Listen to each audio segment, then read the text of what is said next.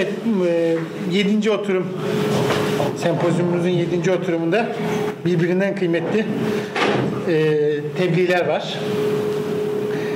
E, bu tebliğler e, biri aynen kitapçıktaki sıralamayla e, sunacağız, dinleyeceğiz. E, dört e, konuşmacımız da buradalar. Dolayısıyla 15'er dakika vereceğiz. Biraz da e, konuşmak istiyoruz. Aslında biz bu sempozyumu yaparken biraz böyle e,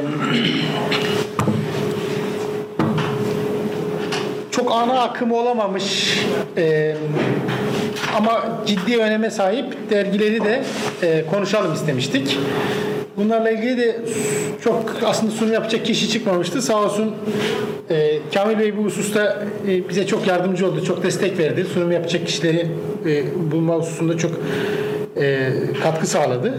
Çünkü biraz biz aslında İslamcılık tartışmalarında da ana akıma sıkışmış vaziyetteyiz. Yani büyük doğu hareket, sonra bir daha büyük doğu hareket, sonra bir de hareket büyük doğu öyle gidiyor yani. Biraz Hareket büyük dolu, büyük dolu hareket. Evet öyle gidiyor ritmik bir şekilde. Halbuki bunun dışında kalan e, çok önemli aktörler, çok önemli isimler var. Belki arka planda kalmayı da özellikle tercih etmiş isimler bunlar. Bunlardan birisi de bugün aramızda. E, Ali Haydar Öztürk. E, İslamcı Neşriyatta çok önemli e, roller oynamış, çok önemli katkılar yapmış bir isim. Ben kendisine de ayrıca söz vereceğim e, inşallah oturumun sonunda. Muhammed kardeşimiz birinci sempozyumda yoktu. Ee, sempozyumu ertelemenin faydaları. Ee, bu arada Türk Ruhu Dergisi ile ilgili bir bildiri çıkmış oldu. Ben şimdi Yusuf Turan Günaydın'la başlamak e, istiyorum. İslam'ın Nuru Dergisi ve tasavvuf alanına katkısı üzerine bir inceleme e, gerçekleştirecek. Orada ha, mikrofonu oraya vereceğiz. Verelim mi mikrofonsuz olmasa değil mi? Mikrofon. Bence mikrofon olsun. Kamera içinde lazım galiba.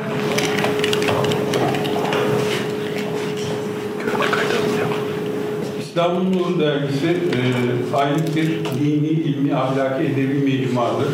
Yani başlığının altındaki tanımı böyle. Dini, ilmi, ahlaki, edebi mecmua. E, Nisan 1951'de ilk sayısı çıkıyor. Yine Nisan 1953'te de son sayısı çıkıyor. Aslında toplamda 24 sayı ama bu 3 yıla yayılıyor. Çünkü ilk sayıdan sonra bir yıl ara veriyor. E, Daha sonra bazı aksamalarda oluyor. E, Dolayısıyla 3 yıla yayılan 24 sayıdan e, söz edebiliyoruz. Yani toplam 24 sayı. Aslında 24 sayı 12 artı 12 2 yıl eder. E, Üçüncü yılında e, Nisan ayına kadar yani üçüncü yılda tam olarak tabii tamamlayamıyor. Bu derginin sahip ve neşriyat müdürü Ali Kemal Belviran. Ali Kemal Belviranlı 1923 doğumlu, 2003'te vefat etmiş. Müessese müdürü ise İbrahim Kirazoğlu, 1919 e, 1988 88'de vefat etmiş. E, bu iki şahsiyet en az 1970 sonlarına kadar İslamcı yayın camiasının tanıdığı, isimlerine aşina olduğu simalardır. Ee, Ali Kemal Belgranlı'nın e, İslami camianın İslamcı e, dergi, yayıncılık camiasının emektarlarından olmakla birlikte asıl itibariyle tıp tahsili görmüş, e, biyografisi üzerinde çok genişçe çalışılmamış e, birkaç makale var ama çok genişçe çalışılmamış bir şahsiyet olduğunu söyleyebiliriz. E, yine İbrahim Kirazoğlu'nun da e, bu şekilde aslında önemli bir şahsiyet olduğunu e, Demokrat Partisi e, den milletvekilliği yaptığını e, biliyoruz. Biyografisi hakkında yazılmış bir ansiklopedi maddesi var. E, fakat dönemin basın tarihi üzerinde çalışanlar onların bu yönleri üzerinde çok daha geniş çalışmalar yapabilirler elbette. Şimdi dergide tasavvufla ilgili yazıları ben mercek altına aldım. Onların e, bu yazıların bir bibliografyasını çıkardım önce. E, Burada dergide özellikle tasavvufi yazıların yayınlanmasında rol ol- oynamış gözüken e, müessese müdürü Ömer Kirazoğlu diye düşündüm. Çünkü Ömer Kirazoğlu'nun İstanbul'daki tasavvufi çevrelerle özellikle Ramazanoğlu Mahmut Sami çevresiyle bir irtibatı var. O bakımdan Mesela ismi verilmeden e, dergide e, Ramazanoğlu Mahmut Sami imzasıyla hazırlanan e, Feridettin Attar'ın e, eseri orada tefrika edilmiş. E, fakat hazırlayan Ramazan Mahmut Sami ismi zikredilmemiş. E, bunlar çünkü daha sonra kitaplaştırıldığı için e, Feridettin Aktar'ın bu Tezkiretül Evliyası Ramazanoğlu Mahmut Sami imzasıyla e, Erkam yayın arasında basıldığı için karşılaştırma imkanı bulabildik. E, derginin kapsamını da kısaca e, anlatayım. E, dergide ki bölümleme e, o dönemin bütün dergilerinde hemen hemen rastlanan e, klasik bir bölümleme. Bunu İslam'ın nurunu esas alarak şöyle e, tespit ettim ben. Önce bir meal, meal tefsir bölümü var. Sonra hadis bölümü var. Ondan sonra siyer, Peygamber Efendimizin hayatı geliyor. Daha sonra da ahlak ve tasavvuf. Ama bu arada mesela bütün sayılarda olmasa da yine çok sayıda rastlanan İslam alemiyle ilgili bir bölüm var. E, bu dergi sadece Türkiye'deki e, İslami faaliyetlere değil, e, bütün dünyadaki, dünya ülkelerindeki İslami faaliyetlere de dikkat ediyor. O dönemin şartlarında edinebildikleri bilgiler, e, imkanlar doğrultusunda tabii. E, Kur'an ve tefsir bölümünde bölümü e, dergiye Ali Kemal Belgran'ın yazdığı Gayemiz başlıklı bir e, sunuş yazısı var. ilk sayıda. Ondan sonra da e, yine her sayıda sunuş yazmaya devam ediyor. E, Allah kelamı taşıyan bir bölüm var. Bu derginin hemen hemen bütün sayılarında var. Fakat burada yayınlanan ilk metinler, e, tefsir metinleri Tantavi Cevheri'nin e, tefsirinden e, tercüme yoluyla oraya konulmuş. E, hadis-i şerifler başlıklı bölümde de e, hadisler hem Arapça metinleri hem de Türkçe tercümeleriyle birlikte veriliyor.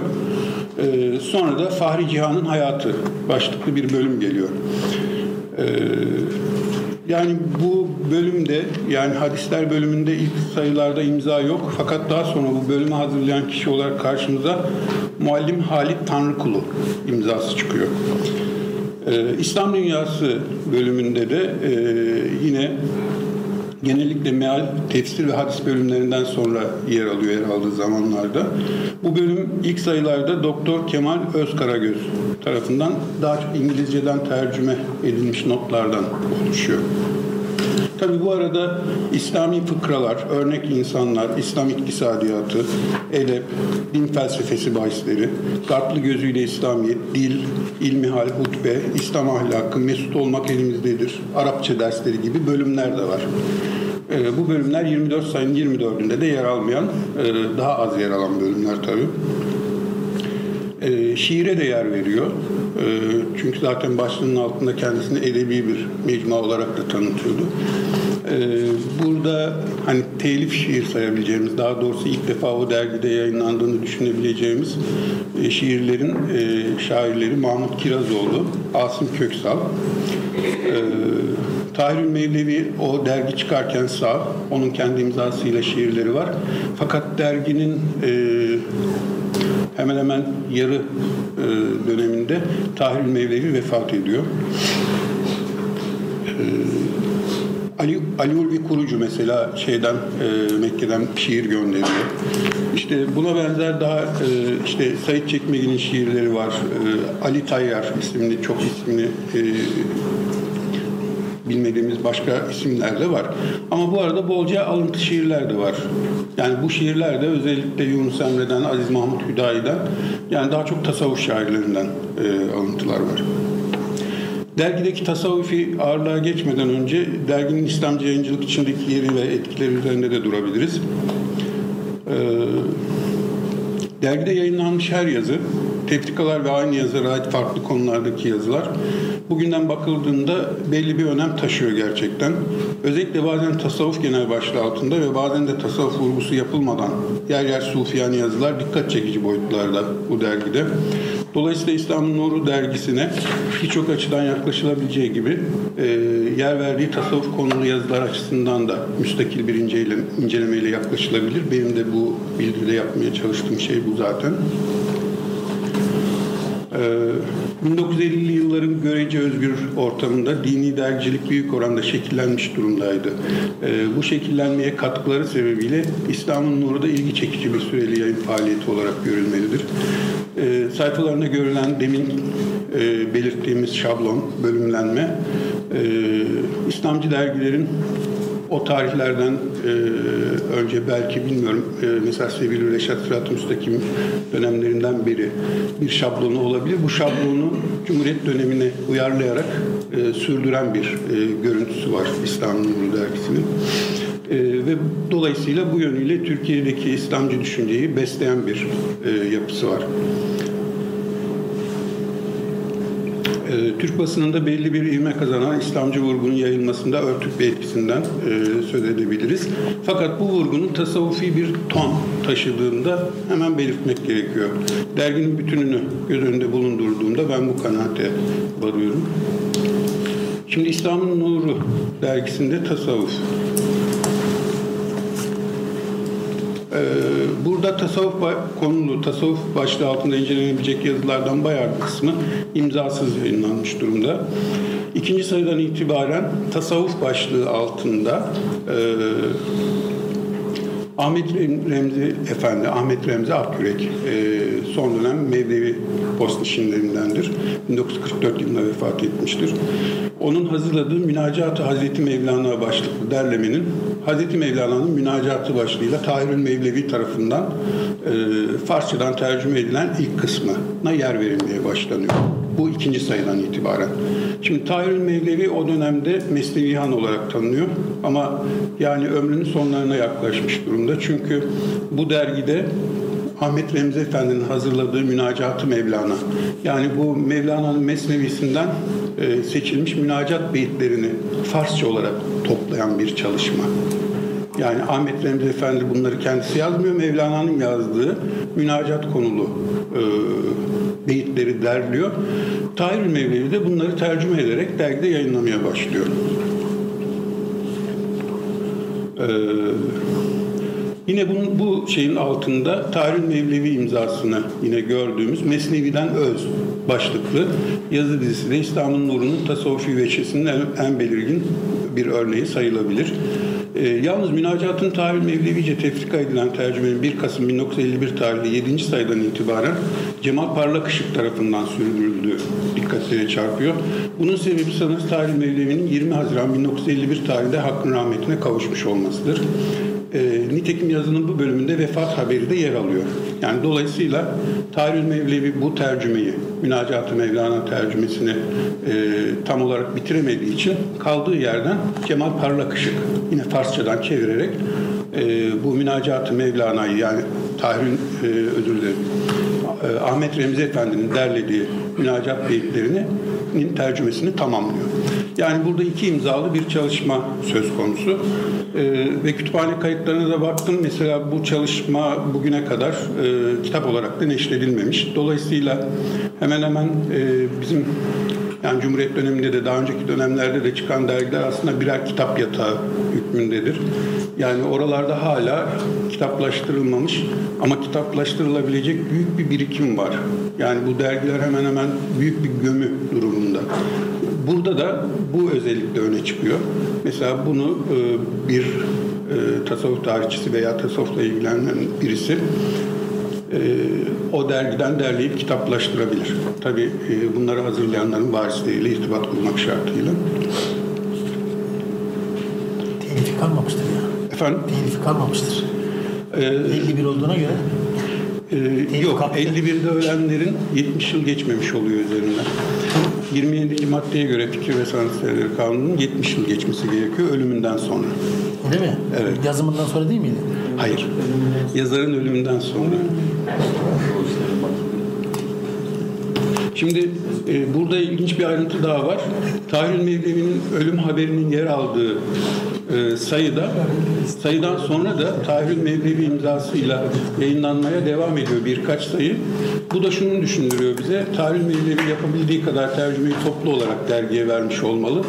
Dergi de bunu sayfalara müsaade ettiğince bölüm bölüm yayınlamış olmalı. Çünkü Tahir Mevlevi'nin ölüm haberinin yer aldığı sayıdan sonra birkaç sayı daha yine Tahir Mevlevi imzasıyla devam ediyor. Ee, yani netleştirmek gerekirse e, bu yazı dizisinin ilk 5 bölümü Tarihin Mevlevi, son 6 bölümü ise Cemal Parlak tarafından e, hazırlanmış olmaktadır. Bu arada Cemal Parlak hakkında bilgi bulamadım. E, biyografisi hakkında kaynaklarda yani biyografik ansiklopedik kaynaklarda herhangi bir bilgi yok. Ama İstanbul'da onu tanıyan, hala tanıyan kişiler e, vardır mutlaka. Mesela Ali Haydar Bey'e sorabiliriz bu durumda. Her ne kadar izleyiciler bize soru soracaksa da ben de Ali Haydar Bey'e bunu sorabilirim mesela. Konuşmamın sonunda eğer e, bir katkınız olabilirse sevinirim. Dergide dikkat çeken ve son sıralara kadar sürmüş bulunan bir yazı dizisi de Veliler Tezkiresi. Sonuç çözüyor mu? İki dakika arasında. Tamam peki. O zaman Veliler Tezkiresi'nden bahsetmiştim. Aslında bu Ramazanoğlu Mahmut Sami Hazretleri'nin hazırladığı bir e, metin. E, fakat bu dergide onun ismi görülmüyor. Ondan sonra Gazali'den bir çeviri var. Gazali'nin El İktisat İtikat kitabı bütünüyle bölüm bölüm orada neşrediliyor. Gazali'yi sufi bir şahsiyet olarak gördüğümüz için onun bu eseri direkt tasavvufla ilgili olmasa da e, onun tasavvufi bakış açısını yansıttığı için yine bu başlık altında inceleyebiliriz. Ünlü Şafii alimi Maverdi'nin Edebiyat Dünya ve Din başlıklı ahlaka dair eserini de yine bu kapsamda değerlendirebiliriz. Onun dışında Meşgul Esargut'un tasavvuf deryasından bir katre başlığı yazdığı birçok yazıda e, biliyorsunuz o da daha, daha sonra kitaplaştırılmıştı. Meşgul Esargut da Cemal Nur Sargut'un annesidir. E, bu dergide onun da yazıları var. Asım Köksal'ın yine yazıları var. Asım Köksal'ın da tasavvufi kişiliği dolayısıyla yazdığı yazıları ve şiirleri yine bu kapsamda değerlendirebiliriz. Ee, onun dışında şiirlerden bahsetmiştik. Yunus Emre'den ve ağırlıklı olarak Yunus Emre'den ve e, Aziz Mahmut Hüdayi'den şiirler var ama bu arada tabi bunlar iktibas şiirler. Akif'ten de bol miktarda iktibas var. E, her ne kadar en dikkat çeken tasavvufi ahlaki neşirler bunlarsa da e, başlığında görünür olmayacak şekilde kaleme alınmış birçok yazı, e, edep üst başlığıyla yayınlanmış makaleler ve alıntı şiirlerin çoğu da düpedüz tasavvufi metinlerdir ve sufiyane bir üslup taşımaktadır. E, benim makalemde e, eğer yayın ekibi de uygun görürse e, bu dergide yayınlanmış bütün tasavvufi yazıların, şiirlerin bir bibliografyasını e, ekledim. Onların neler olduğunu kitap basıldığı zaman görebilirsiniz. Teşekkür ederim. Ben de Yusuf Turan Bey'e çok teşekkür ediyorum. Bu e, belki dikkatlerden kaçmış dergiyi e, tasavvuf boyutuyla e, ele aldığı için Ali Haydar Bey'e en sonunda söz vereceğiz. Orada arzu ederse kendisi bir açıklama yapabilir. Yasin Beyaz'la devam ediyoruz.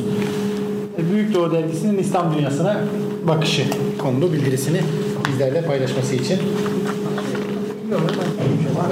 Şey, kamera kaydı için. Thank you.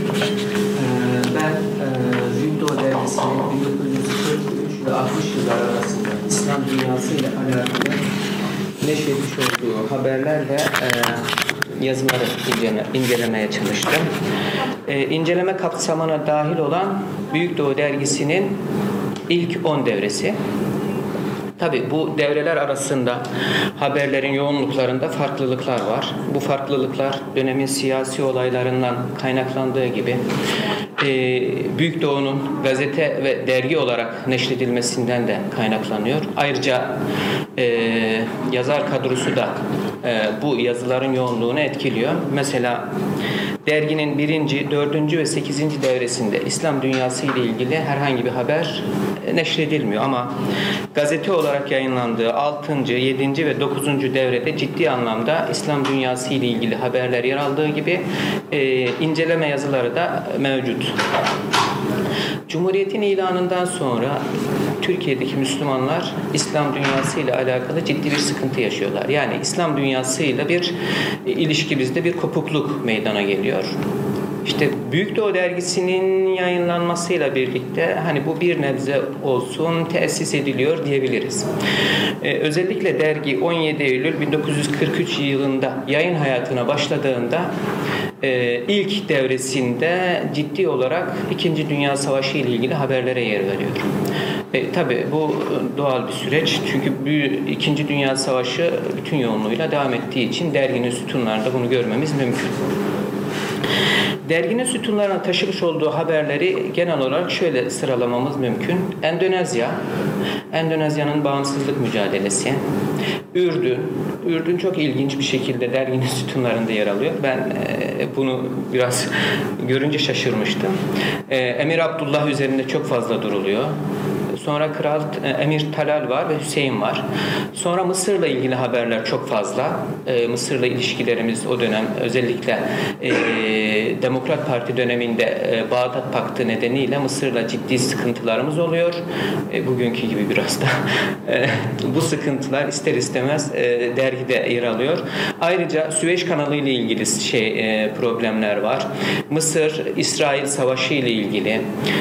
Sonra Hür subayların darbesiyle ilgili, Arap Birliği ile ilgili ciddi ciddi e, haberler yer almakta. E, Mısır haricinde Pakistan, Pakistan'ın e, bağımsızlık mücadelesi, Hindistan'da olan sıkıntılar ve bağımsızlık sonrasında Pakistan'da yaşanan gelişmeler ele alınıyor. İran, İran'da Musad, Musaddık ve Şah Rıza dönemi İngilizlerle olan sıkıntılar, e, sonra e, Bağdat Paktı dolayısıyla İran'la ilgili yazılan metiyeler mevcut. Ayrıca Cezayir, Fas ve Tunus'taki bağımsızlık mücadelesi ile ilgili haberlerde oldukça fazla derginin sütunlarında yerini alıyor. E, derginin yayın hayatına başladığı dönemde İslam dünyasında yani İkinci Dünya Savaşı'nın sonrasında İslam dünyasında ciddi bir siyasi, içtimai ve kültürel bir hareketlilik mevcut. Ee, daha sonra özellikle 1950'nin başları itibariyle ulus devletler e, İslam dünyasında kurulmaya başlıyor ve bu devletler kurulmasıyla birlikte tabi batılı devletler, sömürgeci devletlerin de bu kurulan devletlere müdahaleleri başlıyor. Özellikle iç dinamikler harekete geçirilerek darbeler olsun ya da komşularıyla siyasi krizler yaşatılarak bu kurulmuş devletlerin çok fazla e, istikrara kavuşması istenmiyor. Tabi bunlar derginin sütunlarında bir şekilde yerini buluyor. Derginin haberlerini e, tahlil ettiğimizde karşımıza ilk çıkacak şey e, dergi yani Büyük Doğu dergisi ciddi anlamda emperyalizm karşıtı bir söylem e, kullanılıyor diyebiliriz. Ayrıca demokrasi taraftarı olduğunu ciddi olarak e, yansıtıyor. Bu demokrasi taraftarı olduğunu özellikle birinci devrede görmemiz mümkün. E, bunda biraz pragmatist bir taraf var. Çünkü e, birinci dünya, şey, ikinci dünya savaşı devam ettiği dönemde Türkiye'de tek partili hayat e, hakim ve e, Necip Fazıl özellikle hani demokrasi taraftarları kazanırsa Türkiye'ye bir şekilde demokrasinin de geleceğini düşünerekten böyle bir e, tavır sergiliyor. Dergide dikkatimizi çeken bir şey ise Necip Fazıl'ın ve Büyük Doğu dergisinin normalde e, yapmış olduğu İslami hareketleri dışlama, İslami hareketleri e, yani eleştirme şeyi İslam dünyasındaki haberlerde çok fazla gözümüze çarpmıyor. Mesela Bahai ve Ahmediler haricinde direktmen eleştirdiği, direkt hani dışladığı herhangi bir harekete de denk gelmememiz biraz beni şaşırttı işin açıkçası. Yani bu Necip Fazıl'dan fazla beklenmeyecek bir durum. Ama bahsettiğimiz dönem 1960 öncesi dönem özellikle onu belirtelim. Çünkü 60 sonrası tavır biraz daha değişiyor. E, dergide yer alan haberler, İslam dünyası ile ilgili haberler daha çok günlük olaylar, e, siyasi olaylar kronolojik şekilde zikrediliyor. Derinlikli yazılar çok fazla yok. E, analiz yazıları yazanlar ise e, Ömer Rıza Doğrul, Nizamettin Nazif var, e, Necip Fazıl'ın kendisi yoğun da olmasa e, bazen yazılar kaleme alabiliyor. Muharrem Feyzi Togay ve Daniş Remzi Koruk analiz yazıları yazan şahıslar. E, dergi özellikle Orta Doğu ve Arap dünyası ile ilgili ciddi haberler e, neşrediyor. Tabi burada e, Orta Doğu ile ilgili ve Araplarla ilişkilerimizde e, yaşanan kırılmanın e, dergide yer alan haberlere baktığımızda normal tabii bir süreç olduğundan bahsediliyor. Yani e, biz İslam dünyası bir e, işgal, bir sömürü hareketine maruz kalmış. Türkiye'de bundan nasibini aldığı için Kurtuluş Savaşı'nı mücadelesi vermiş. Sonra Cumhuriyet ilan edilmiş. Cumhuriyetten sonra devlet e, sabit bir hale gelsin, devlet sağlam bir zemine otursun diye inkılaplar yapmış ve bu nedenle biz kendi iç meselelerimizle uğraştığımız için e, komşularımızla, Müslümanlarla ilgilenememişiz. Ama bundan sonra artık yüzümüzü rahat bir şekilde onlara dönebiliriz gibi bir tavır var. Yani bu süreç tabii bir süreç olarak algılanması e, biraz şaşırtıcı çünkü e, harf inkılabı olsun, hilafetin ilgası olsun e, bunlar ciddi olarak bizim İslam dünyasıyla olan ilişkimize darbe vurulması için yapılmış inkılaplar. E, bu görmezden gelinemez. Ama yayınlanan yazının tekrar söylüyorum tek parti döneminde yazıldığına da dikkat etmekte fayda var. Sonra Arap dünyası ile ilişkimizin devam etmesi noktasında ciddi telkinleri var derginin. Yani biz daha 20-30 yıl öncesine kadar birlikte yaşadığımız insanlara bir şekilde insanlarla bir şekilde yabancı olmuşuz. Onlarla irtibatımız kopmuş. Bu anlamda bu ilişkinin yeniden tesisi noktasında e, ciddi çalışmalar olması gerektiğine vurgu yapıyor. Özellikle biz Cumhuriyeti ilan ettikten sonra ve laikliğin kabulüyle birlikte Araplarda e, Türklerin e, dini de İslam'ı da terk ettiğine dair yoğun bir kanaat hasıl oluyor ki bu kanaat halen daha devam etmekte. Dergi bu anlamda Türklerin ciddi bir çalışma yapıp e, bizim kendimizi onlara izah etmemesi gerektiğine tavsiyesinde bulunuyor. E, Dergide yer alan yazıların e, derinlik ve analizden e, yoksun olduğundan bahsetmiştik. Özellikle o dönem İslam dünyasında fikri olarak yaşanan hareketlilik, düşünsel bunalımlar, düşünsel buhranlar, kültürel hayat dergi sütunlarında yer almıyor. Gerçekten bu biraz dönemle de alakalı olabilir. Çünkü e, İslam dünyasıyla e, İslam dünyasındaki Müslümanlarla ilgili çok fazla bir haber ya da malumatımız yok o dönem. E, bundan dergide nasibini alıyor. Örneğin e, İhvan Müslüminden bahsederken dergi e, bununla ilgili çok fazla bilgisi olmadığını da zaten kendisi belirtiyor. Aldığı malumatta e, çok derinlikli değil.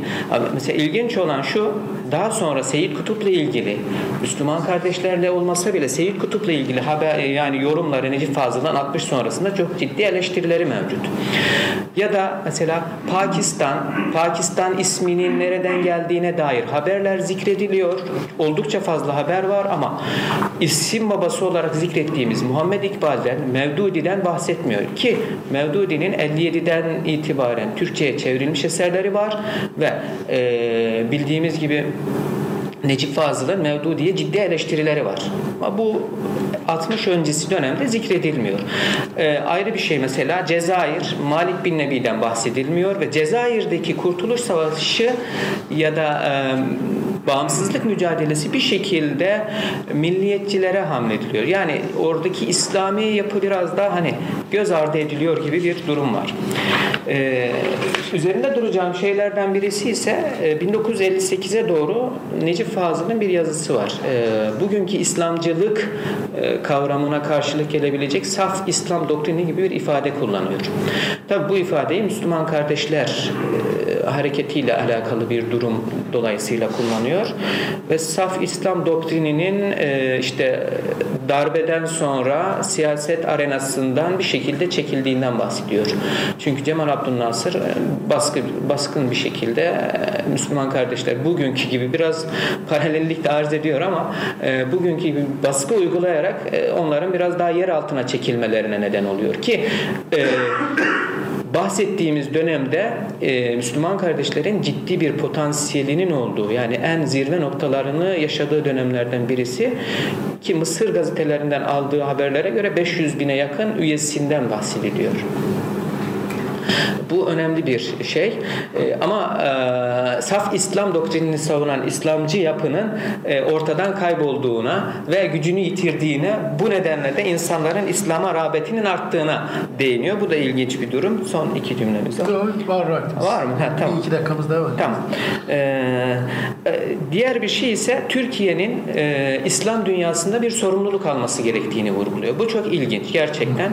Yani Türkiye'nin bir hedefi olması gerektiğini, İslam dünyasında e, bir sorumluluk alması gerektiğini, bizim geçmişten gelen bir miras dolayısıyla bu sorumluluğu e, yüklenmemiz gerektiğini belirtiyor ve Kurtuluş Savaşı'nda ya da Çanakkale Savaşı'nda e, binlerce şehidin sadece bir toprak parçasını ele almak, bir çiftlik gibi e, yönetilmek için değil, bir ideali olsun diye o kadar insanın öldüğü belirtiliyor. Bu çok ilginç bir şey. Yani bugün için de önem arz ediyor.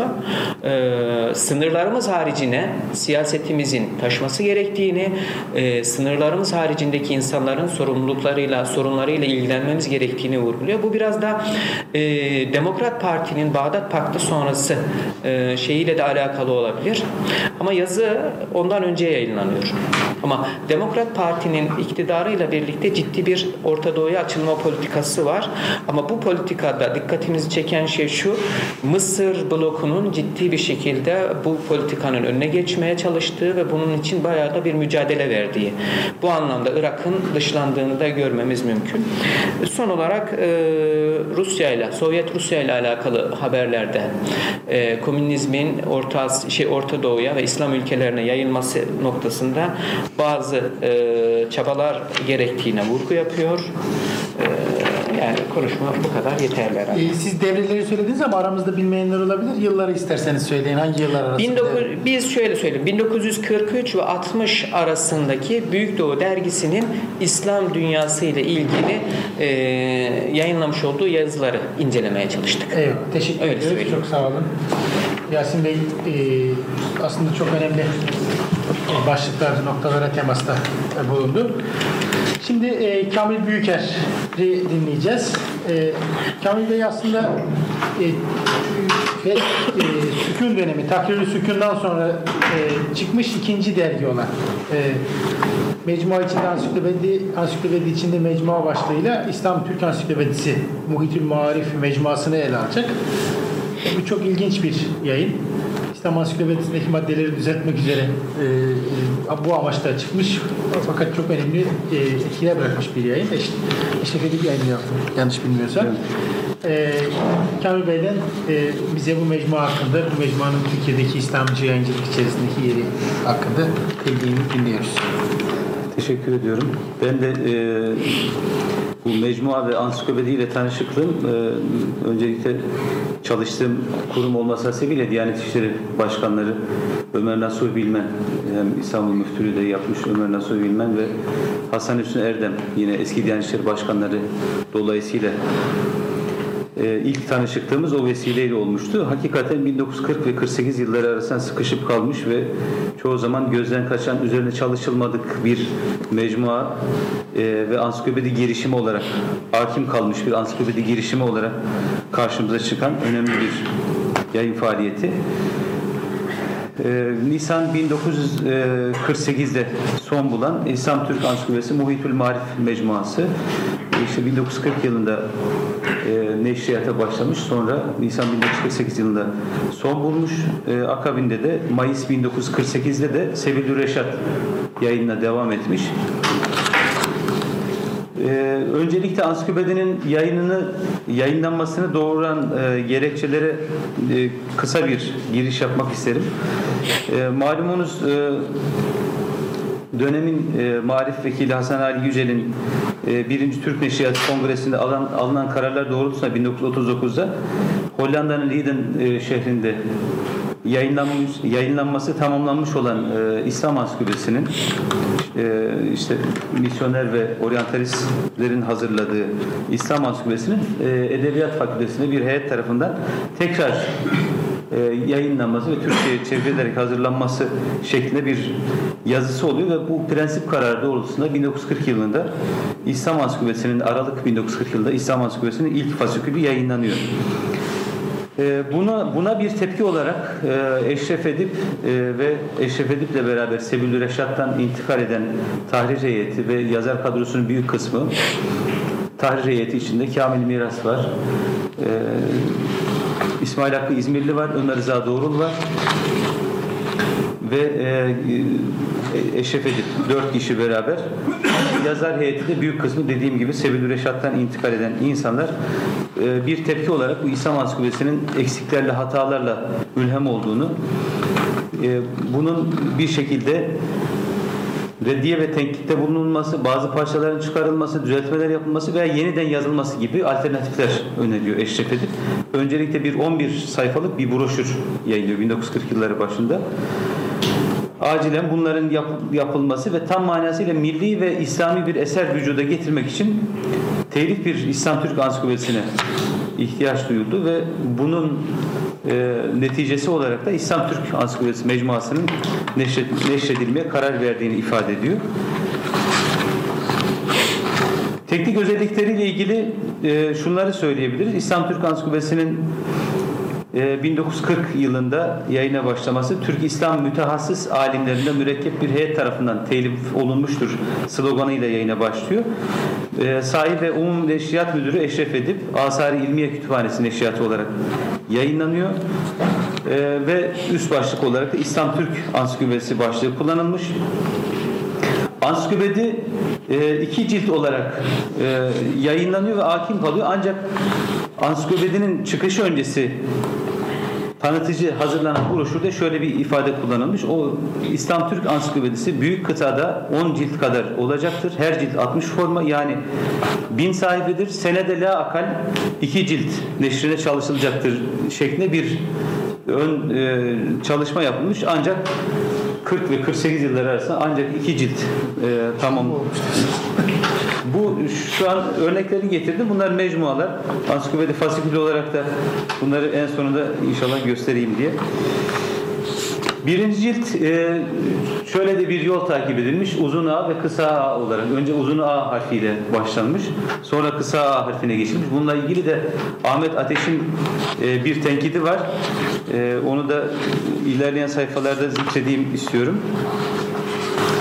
E, vaktimiz kalırsa. E, birinci cilt 50 fasikülden müteşekkil 798 sayfa olarak yayınlanıyor. Azat maddesiyle son buluyor. İkinci ciltte ise 1944 yılında başlanıyor ve e, toplam 883 madde yayınlanıyor. Yine A harfi tamamlanmadan ansiklopedi e, hakim kalıyor. Nihayet Muhitül Marif Mecmuası da 100. sayısıyla e, kapanmış oluyor. Ansiklopedi 70. fasikülde e, dergimizde Muhitül Marif Mecmuası da 100. sayısıyla son bulmuş oluyor. Mecmua, işin mecmua kısmı 15 günde bir yayınlanıyor. Şu gördüğünüz İslam Türk Ansiklopedisi Muhitül Marif Mecmuası 15 günde bir e, çıkar şeklinde bir ibare var. E, dediğim gibi dört tane e, tarih heyetinden İsmail Hakkı İzmirli, Kamil Miras, Ömer Rıza Doğrul, Eşref Edip e, bulunuyor. Münderecat bahsinde de e, ilginçtir. Bu ansiklopedinin e, Yılmaz Öztürk'ün ifadesiyle o dönemde çıkan neşriyatlar da e, milli şef e, yani Cumhurbaşkanı İnönü ifadesi dahi kullanılması e, sakıncalı bulmuyordu. E, İnönü'ye gayet övgüler yağdırılmadan bir neşriyatın çıkması mümkün değildi. Bu kapatılma gerekçesi bile oluyordu. Ansiklopedinin girişinde İnönü'nün büyük bir fotoğrafı ve fotoğrafın altında bu ansiklopediyi telif eden Türk İslam muhacirleri bu nacis eserlerini ilim ve faziletin yüksek hamisi sevgili Reisi Cumhur İsmet İnönü Hazretleri ithaf ile iftihar ederler şeklinde bir ibare var. Dergide de münderecat bölümünde İslam Türk Ansiklopedisi tam manasıyla milli ve İslami eser olduğu için e, Türk milletinin en şerefli ve en güzide mümessili Reisi Cumhur İsmet İnönü Hazretlerine ve onun aziz ve muhterem şahsında bütün Türk milletine ithaf olunmuştur şeklinde bir kayıt da yer alıyor. Ee, devam ediyor. Yine İnönü'ye e, hasredilen önemli cümleler var. Akabinde e, tabi bu bir e, şey bir kalkan olabilir, bir korunma gerekçesi olabilir. Tabi e, ansiklopedi aynı zamanda e, dönemin marif vekaleti tarafından kütüphanelere alınıyor. 65 60 66. fasiküllere kadar bu devam etmiş ama ondan sonra ne olduysa oluyor ve kütüphanelere alınan 150 kadar nüsha alınmaktan vazgeçiyor. Aynı şekilde halk halk evlerine alınan mecmua ve ansiklopedi sonra bir yasakla dönemin e, Halk Fırkası İdare Heyetinden Nafi Atıf Kansu tarafından e, halk evlerinde bu ansiklopedinin, fasikülün okutturulum, okutturulmayacağına dair kesin şeylerle bir yasak, bir ipotek konulmaya kalkılıyor. Yine aynı şekilde dönemin Diyanet Reisi Şerafettin Yalkaya da Diyanet e, o dönemin reisi e, yine ansiklopediye ve mecmuaya bir ipotek koyuyor. E, Eşref Edip buna karşılık laiklik bu değil diyor. Diyor ki e, bu dinin veya dinin neşriyatın okullardan, e, halk evlerinden vesaire e, kütüphanelerden çekilmesi aslında komünistlerin prensibidir şeklinde bir değerlendirmesi de var. Böyle bir serzeniş yazısı yazmış 65 ve 66. nüshalarda. Münderacat bahsinde e, Türklük vur- vurgusu dikkat çekiyor. E, ansiklopedi ve mecmuada e, Türk'ün e, hasletlerinden milli ve ilmi bir vazifenin ifasını üzerine almış bir eser olarak bahsediliyor. Türk İslamiyet'in zuhurundan çok kısa bir zaman sonra İslam camiasına girmiş. Çok geçmeden bu camianın siyasi alemdarlığı gibi kültür alemdarlığını da üzerine almış bir millettir. O zamandan bu zamana kadar Türk birçok İslam milletleriyle beraber çalışarak ilme, sanata, medeniyete hizmet etmiştir. Türk'ün İslam tarihi çevresi içinde yetiştirdiği bütün büyüklerini ve büyüklüklerini anlatmak bu eserin hedefidir şeklinde bir e, devam ede gelen e, Türklük vurgusuyla beraber devam ede gelen bir takdim yazısı da var aynı şekilde. Teknik özellikleri yine e, bazı şeyleri de ilave edebiliriz. E, mecmua e, dönem dönem sayfa sayısında artışa gitmiş, tekrar düşürülmüş sayfa sayısı 1 ila 14. Sayı, sayılar 4 sayfa olarak, 15-20. sayılar 8 sayfa olarak, sonra 21-50. Sayı, sayılar arası 4 sayfa, 67. sayıya kadar e, ve sayılar birleştirilip çıkmaya başlanmış. Bir takım e, yaşanan e, maddi olumsuzluklar var, kağıt meselesi var.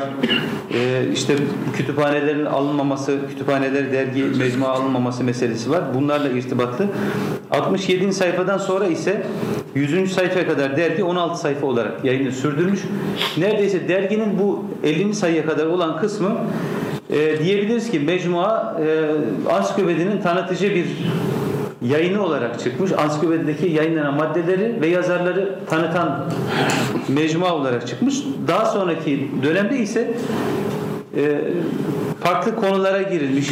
E, dönemin siyasi olaylarına girilmiş, e, çeviri eserler yayınlanmış. Mesela Hasan Hüsnü Erdem'in e, Hazreti Muhammed'in Ebedi Risaleti isimli bir çeviri yazı dizisi var.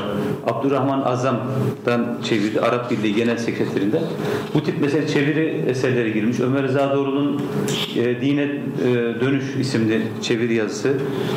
E, mesela Ömer Nasuhi Bilmen'in yine mecmuada yayınlanan İslam ve Demokrasi isimli önemli bir yazısı. Üç sayı devam eden yazısı. Bunlar da mecmuanın e, dikkate, dikkat çeken e, yazılarından olmuş. Mecmua isminde bir takım karışıklıklar var. 8 sayıya kadar İslam Türk Ansiklopedisi Muhitül Marif Mecmuası kullanılmış. 45. sayıya kadar 9. sayıda 40 45. sayıya kadar İslam Türk Ansiklopedisi Muhitül Marif kullanılmış. Sonra İslam Türk Muhitül Marifi denmiş. Sonra İslam Türk Ansiklopedisi Mecmuası olmuş. Ee, ve dediğimiz gibi 16 sayfa ve yine 16 sayfalık forma ile 100. sayıda son bulmuş. Yine yaşanan belki mat- matbaalarda yaşanan kağıt sıkıntılarında yaşanan problemlerden dolayı sürekli matbaa değişikliği de göze çarpıyor. Ee, önce Stat matbaasında sonra 50. sayıdan e, kadar olan kısmı Cumhuriyet matbaasında, İstiklal matbaasında, Hor- İbrahim Horoz matbaasında, Aydınlık matbaasında, Kardeşler matbaası ve Şaka matbaası ile son bulmuş. Yazar kadrosunda, ansiklopedinin yazar kadrosunda önemli isimler var demiştik. En başta Ahmet Hamdi Akseki, Ömer Nasuhi Bilmen, Tahir Olgun, Hasan Hüsnü Erdem, Ali Himmet Berki, Sıddık Sami Onar, e, Zeki Pakalın, Saadettin Nusret Ergün e, ve e, hayli kalabalık bir isim. Ansiklopedinin yayınlanma amacını yine ifade etmiştik başta da. Israrla anlatılmak istenen e, nokta da şöyle deniyor. İslam Türk Ansiklopedisinin ilmi, salahiyet ve ehliyetleri derecesinde ahlaki ve fazilet kıymetleri umumiyetle müsellem olan en güzide Türk alimlerinin eseri olduğudur. Mısır'da, Filistin'de, Irak'ta, Hindistan'da en yüksek e, şöhreti kazanan bugünün tanınmış, en tanınmış İslam uleması münhasıran bu eser için yazdıkları tedebbürlerle eserin telifine iştirak etmişlerdir. Mesela burada e, İslam Türk Ansiklopedisi'nin Bağdat basınındaki yankıları da dile getirilmiş mecmuada. E, özellikle Iraklı alimlerden Abbas Azzavi'nin kaleme e, alınan yazısında bu çalışma ile Türklerin hakiki ve mükemmel bir ansiklopediye sahip olacağı, bunun da büyük bir kazanç olacağı üzerinde durulmuş.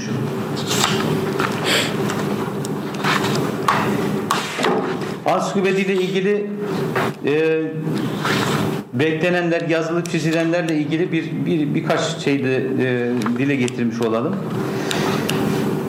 Esas programımız başlıklı yazıda, mecmuada, o 11. sayıda e, dün de ifade edilen bir şey vardı. E, burada bir kazı çalışması, bir e, ölü defnedilme hadisesi gibi.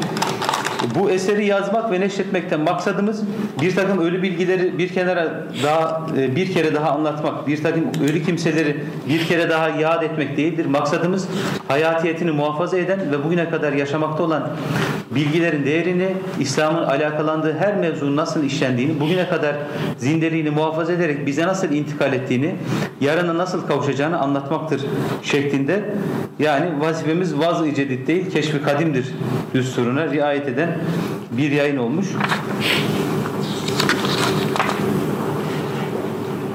E, bu Ahmet Ateş'in e, şeyi vardı. Bunlar niye e, A maddesini A harfi yazıldığı halde Abdullah, Abdülrezzak, Abbasiler maddelerini bilerek e, unuttular, e, görmezden geldiler şeklinde e, ifadesine Eşref Edeb'in bir cevap var. İlmi mesaiye düşmanlık zihniyeti, ilmi muhit içinde bu zavallı zihniyet nasıl yaşayabilir diye bir e, yazısı var başlıklı. Şöyle diyor, uzun A'yı kısa, kısadan ayırdık. Bunlar bittikten sonra sıra kısa A'ya gelecek. O zaman hiçbir şeyin atlanmadığı görülür ve eserin derme çatma değil, kendi kafanızın derme çatma olduğu şeklindedir. Bazen böyle çok sert ifadeler de kullanılmış. E, ansiklopedi e, mesela Niyazi Berkes'in e, Adem e, maddesini, Ahmet Hamdi Akseki'nin e, ansiklopedi yazdığı Ahmet, e, Adem maddesiyle ilgili itirazı var. Yurt ve Dünya dergisinde yayınlanmış Yeni İslamcılık başlıklı yazısında İslam ansiklopedisinin yani Milli Eğitim'in bastırdığı İslam ansiklopedisinde Adem maddesini gerçekçi bulmuş ama İslam Türk ansiklopedisindeki Adem maddesinin çarpıtıldığını dile getirilmiş. E, bu tür şeyler de var. Dışarıda yankı bulan e, itirazlar, maddeler. Şöyle diyelim, sonuç olarak e, İslami ve milli kavramlarının bütünleşmesiyle oluşan ve bilinçli bir şekilde modernleşerek devam eden İslami Türk Edebiyatı'na kaynak teşkil edecek şekilde İslami bilgilerin güncelleşmesi yolunda altı çizilmesi gereken önemli bir faaliyet olarak ansiklopedi ve mecmuayı görüyoruz. Aslında bu ansiklopedi girişimi entelektüel anlamda da ilk ciddi muhalefet örneği olarak da karşımıza çıkmaktadır. Ee, Bernard Lewis mesela ilginç şeyde bulunuyor. Bunda son cümle olarak olmasa zikretmiş olayım. Sağ olsun Yusuf Turan Günaydın ağabeyin vasıtasıyla e, şu an baskısı da yok herhalde Modern Türkiye'nin Doğuşu kitabında. Milli Eğitim'in Basra İslam Ansiklopedisi'nin Türkçe edisyonundan söz ettikten sonra şunları ifade etmiş.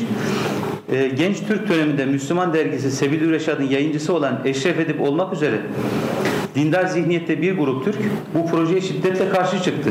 Bu sözde e, Ansiklopedi of İslam'ın gerçekten bir İslam ansiklopedisi değil, İslamlığa karşı bir ansiklopedi olduğunu, kısmen misyonerlerin çabalarına yardımcı olmak, kısmen de İslam dininin temelini yıkmak amacını taşıyan Hristiyan misyonerlerinin bir eseri olduğunu söylüyor, söylüyorlardı.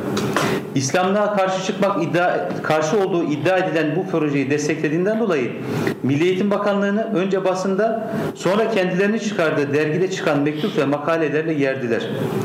1941'de Türk İslam Ansiklopedisi adında yani İslam Türk Ansiklopedisini kastediyor.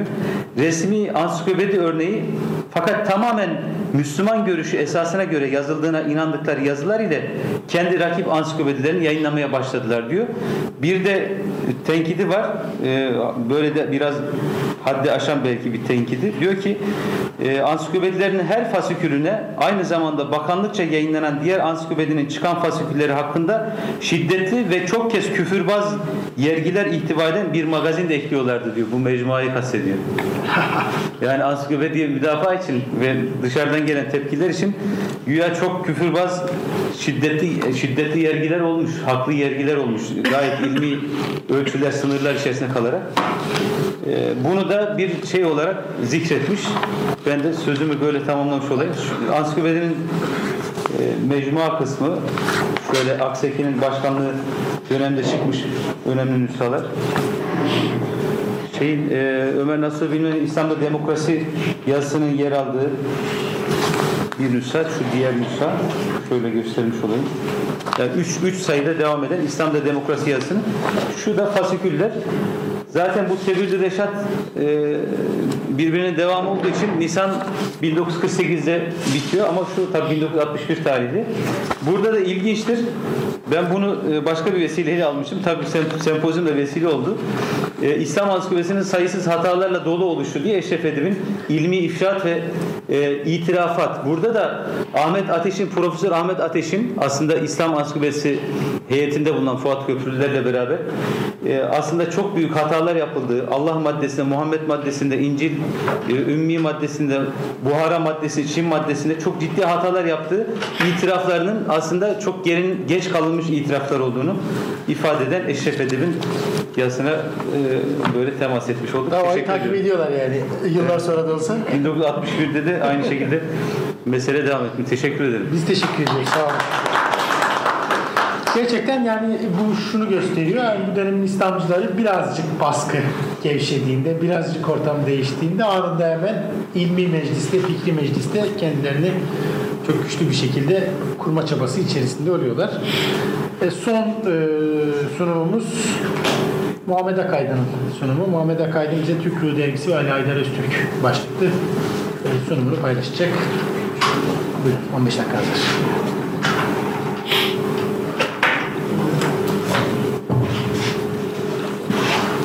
Bismillah. Ee, şimdi Türk Ruhu Dergisi ve Ali Aydar Öztürk. Şimdi bu benim ilk akademik sunumum ve aynı zamanda Ali Aydar Öztürk karşımda. Ondan dolayı şimdiden sürçülisan edersem affola. Çok şanslısın ya. Elhamdülillah. Şükürler olsun. İstanbul'da yaşamamasına rağmen kalkıp geldi. Allah razı olsun kendisinden. Şimdi eee Türk Ruhu Dergisi 15 Aralık. Şurada bunları döndürebiliyor muyuz? Kendisi mi dönüyor? Tabii, tabii. Nasıl olacak? Şuna tıklarsak o slide sonuna geçiyor galiba dönüyor. O yavaş yavaş geçiyor. Evet. Şimdi şunları birkaç tane fotoğraf Aydın'da eee ikamet ediyor. Aydın Ali Aydar Üstadımız. Eee, şimdi dergilerle ilgili ben sunumları anlatırken onlar dönsün.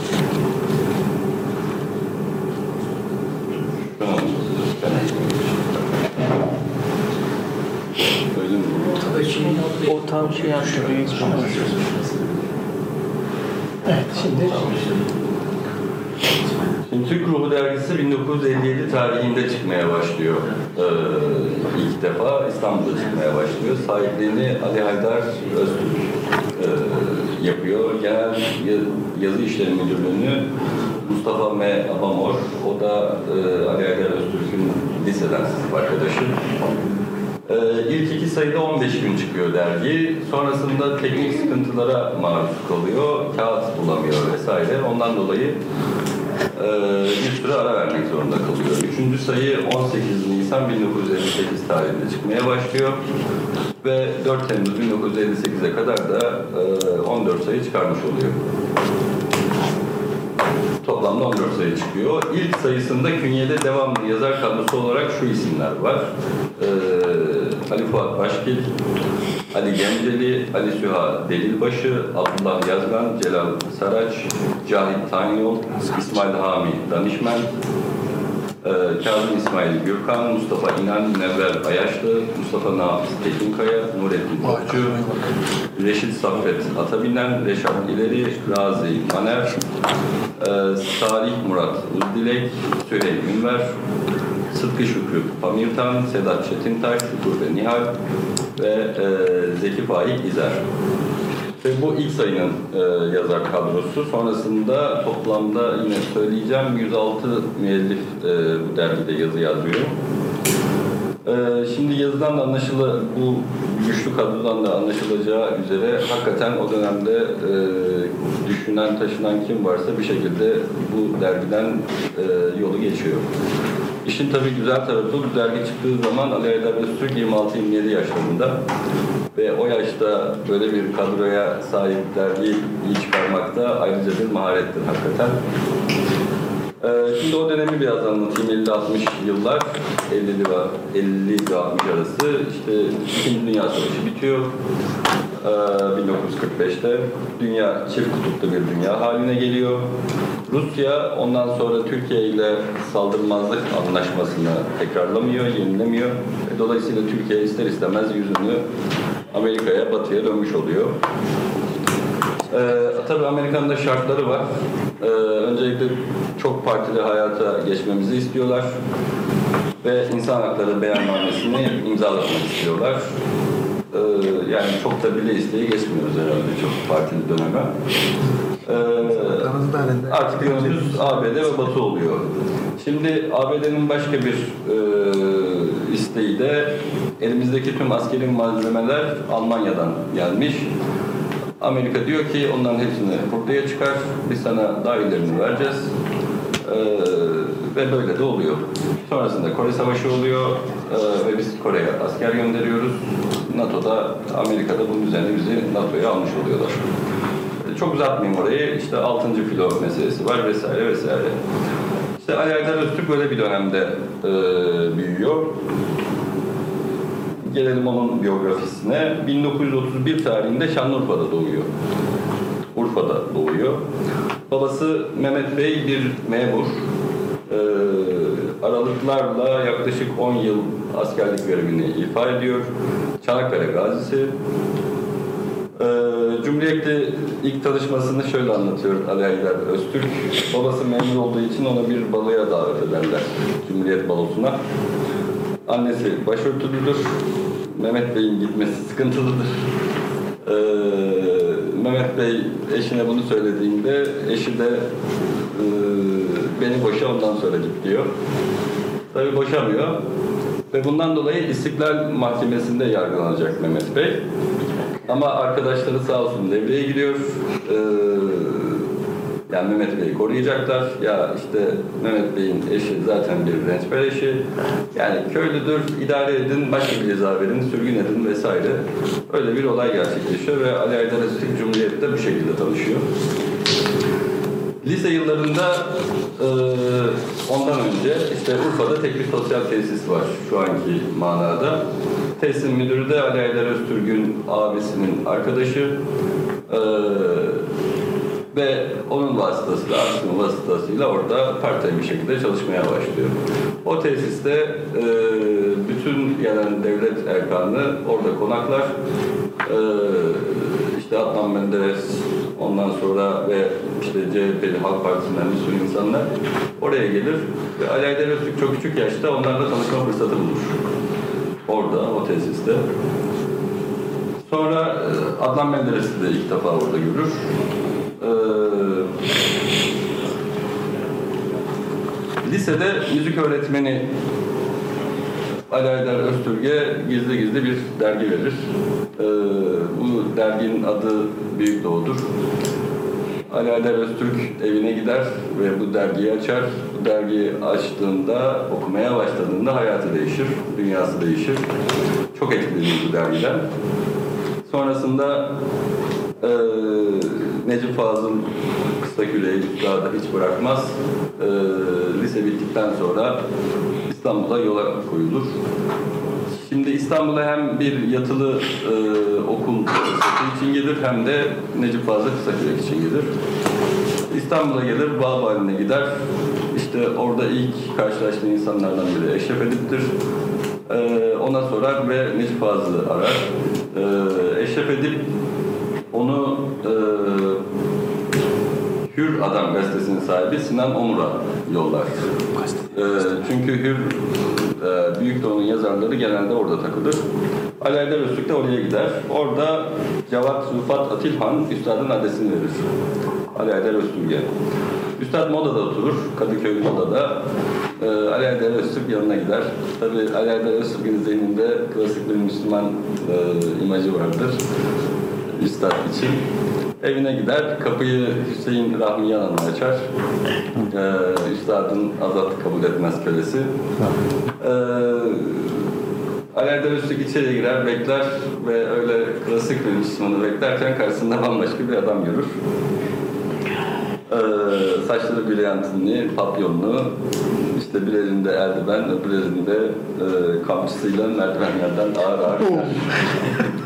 Çok iyi ya. Beş ayına inen bir İngilizce termeni.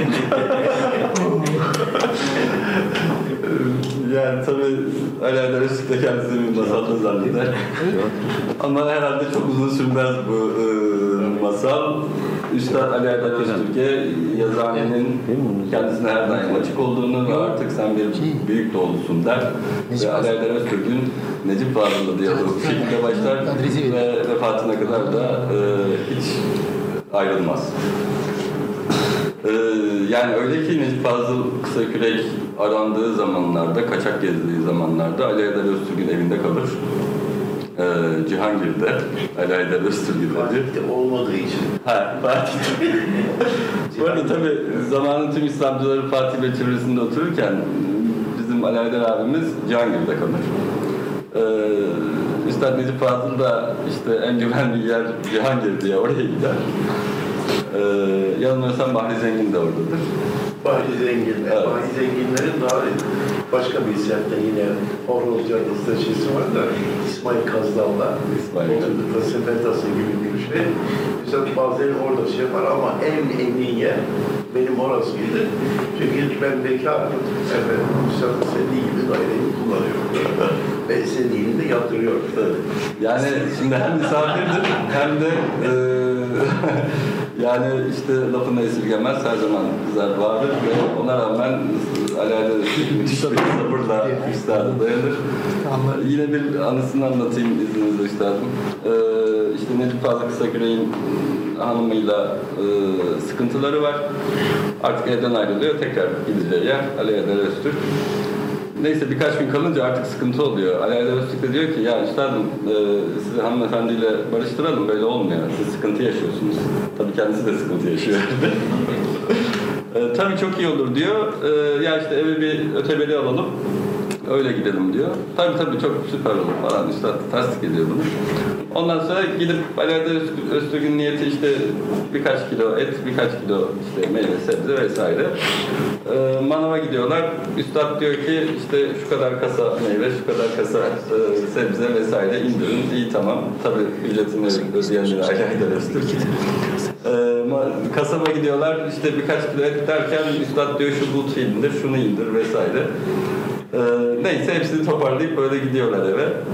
Ee, işte yemekleri yi- yiyiliyor ve sonrasında üstad çok dertli ya diyor bir tane kahve yapacak insanımız yok diyor. Uşağımız yok evde diyor. Ee, ve kayınvalidesi, üstadın kayınvalidesi kahve yapıyor. Onu da Ali Erdem Öztürk için yapıyor. Necip Fazıl için yapmıyor.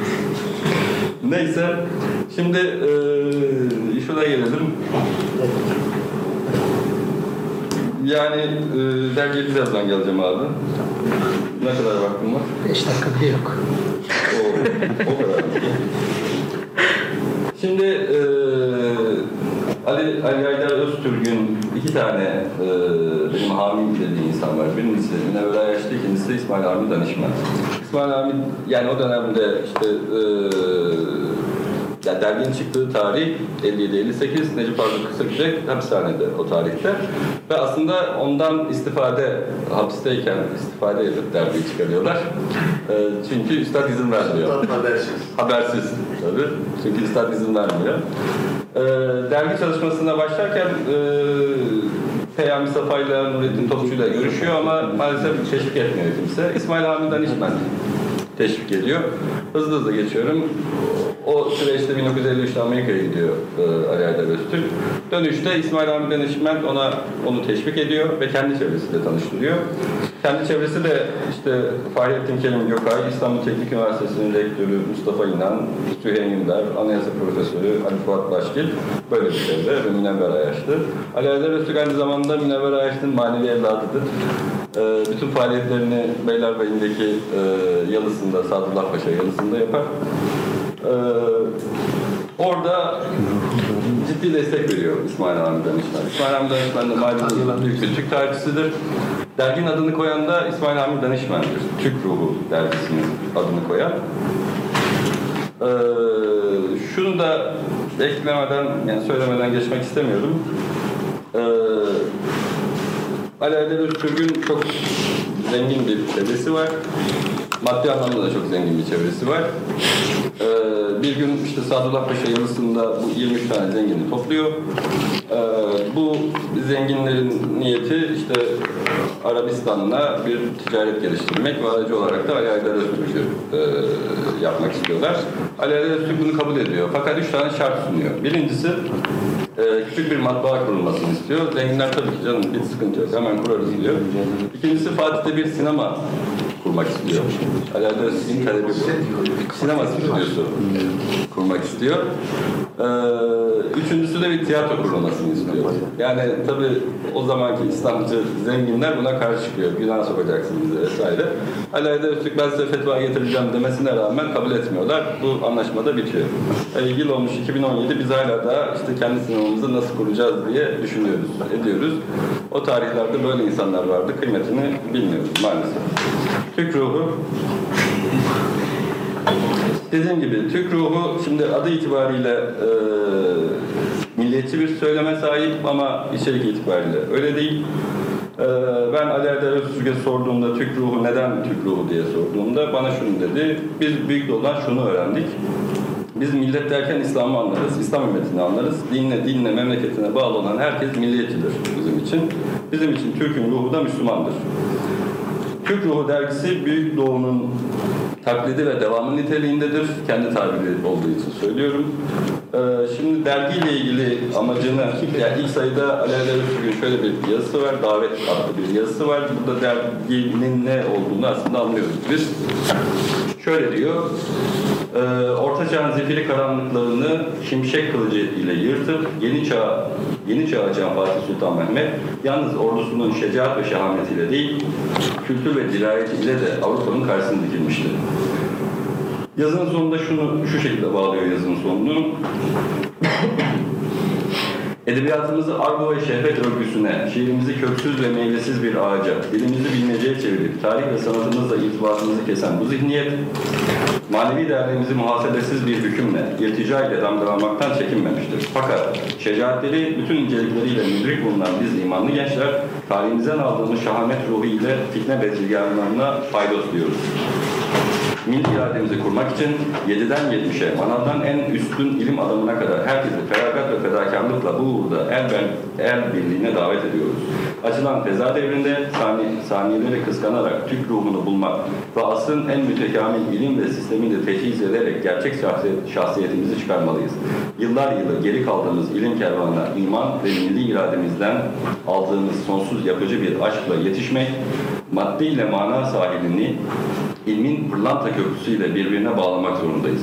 Bu köprü en üstün ruh planında inşa edildiği gün Türk ruhu gerçek şahsiyetini bütün ihtişamıyla kazanacaktır. Millet ve tarih huzurunda yaptığımız bu davetin kıymet ölçüsünü takdinize bırakıyoruz diyor. Aslında çok uzun bu. Ee, yani gerçekten bitiriyorum abi. Son bir dakika izin istiyorum. Buyurun. Yani e, dergi gerçekten çok geniş alanda yazılmış bir sürü yazılar var. Kesinlikle tavsiye edebileceğim. Çok kısa çıkmış ama çok önemli bir dergi. E, İnşallah bu vesileyle biz aynı zamanda Ali Aydar Öztürk'ün hatıratını hazırlıyoruz birlikte. İnşallah onu da basmak nasip olur. Bu vesileyle yani daha önceden çalışmamıza rağmen e, tez olarak düşünmemiştim ben bu dergiyi. Ee, Alev Erkilet hocam sağ olsun teşvik etti, teze dönüştürdük. Ona teşekkür ediyorum. Sonrasında ee, Lütfü abiye bu fırsatı verdiği için de İleme ve Süleyman Güler'e teşekkür ediyorum. Aynı zamanda 8 Ocak 2017'de vefat eden Allah rahmet eylesin e, Cahit Çollak Bursalı e, Bursa'da bir abimiz Nurettin Topçu'nun talebesi beni Ali Aydar Öztürk'le o tanıştırmıştır. Rabbim mekanı cennet eylesin. E, ve tabii ki Ali Aydar Öztürk'e çok teşekkür ediyorum. Kırmayıp buraya geldiği için. Size de dinlediğiniz için teşekkür ederim.